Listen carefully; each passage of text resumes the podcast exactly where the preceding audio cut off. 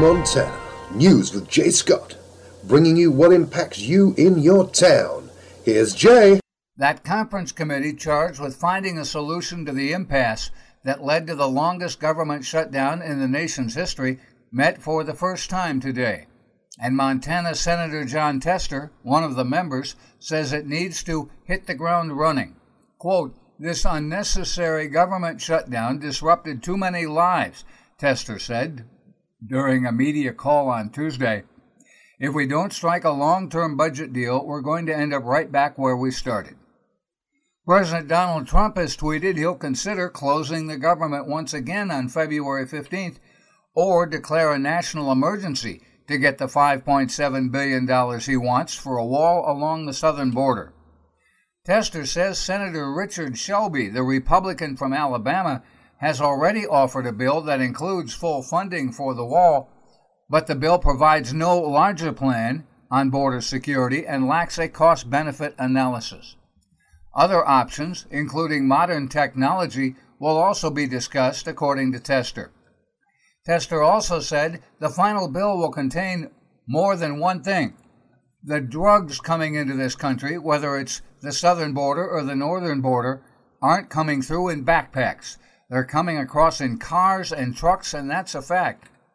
Federal officials say most of the drugs entering the U.S. arrive in ports and airports, primarily Los Angeles, Miami, Boston, and Seattle. The Montana Department of Natural Resources and Conservation says it needs more money for more logging and timber sales in national forests. DNRC is requesting about $7 million a year more from the state legislature than it did in 2017. Executive Director John Tubbs says the department needs to hire more employees, partly to make up for attrition and partly to prepare to start logging national forests under a Farm Bill program. DNRC, since I've taken over, he said, has lost 20 full time employees. We're going to ask for some FTEs, but even if those are approved for the Forestry Division, will be net down 14 FTE since I started. In particular, Tubbs wants enough money to hire six and a half people to help expedite timber sales authorized in the 2014 Farm Bill. Revenue from those timber sales would remain in the state instead of going to the federal government under the Good Neighbor Authority in that Farm Bill.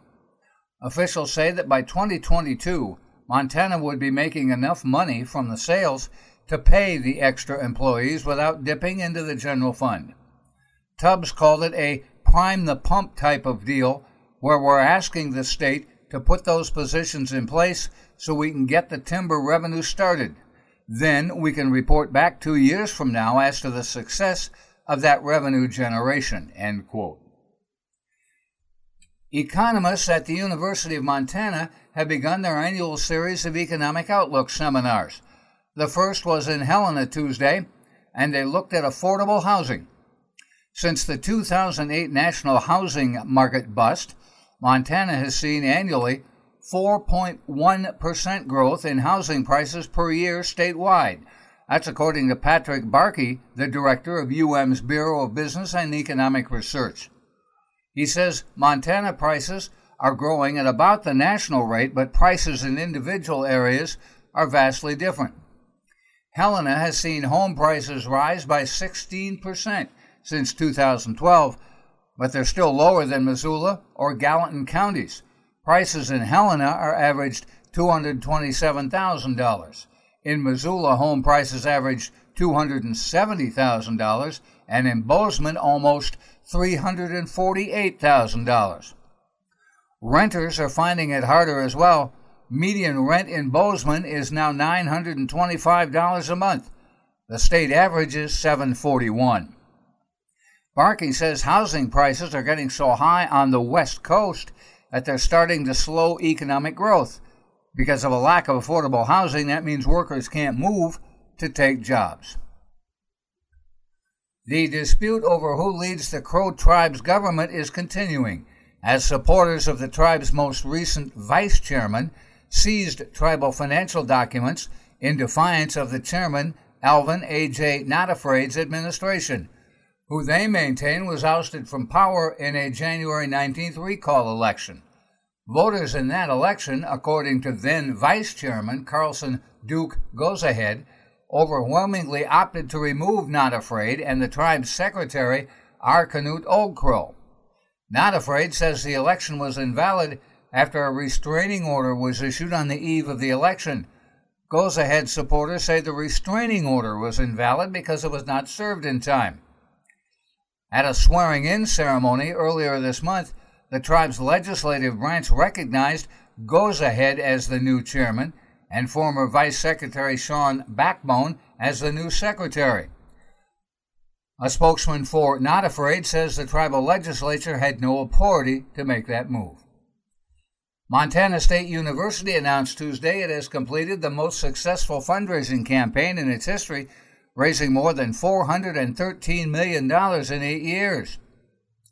MSU and the MSU Alumni Foundation launched the public phase of What It Takes campaign in September of 2015. The goal was to raise a record $300 million by the end of 2018. The university surpassed that goal two years early in October of 2016. Money raised by the campaign will go to student scholarships, classrooms, and laboratories and programs aimed at building student leadership skills. MSU Alumni Foundation President and CEO Chris Murray says the organization is thrilled and humbled by the success of the campaign. That's Made in Montana News. I'm Jay Scott. This is the Treasure State Radio Network.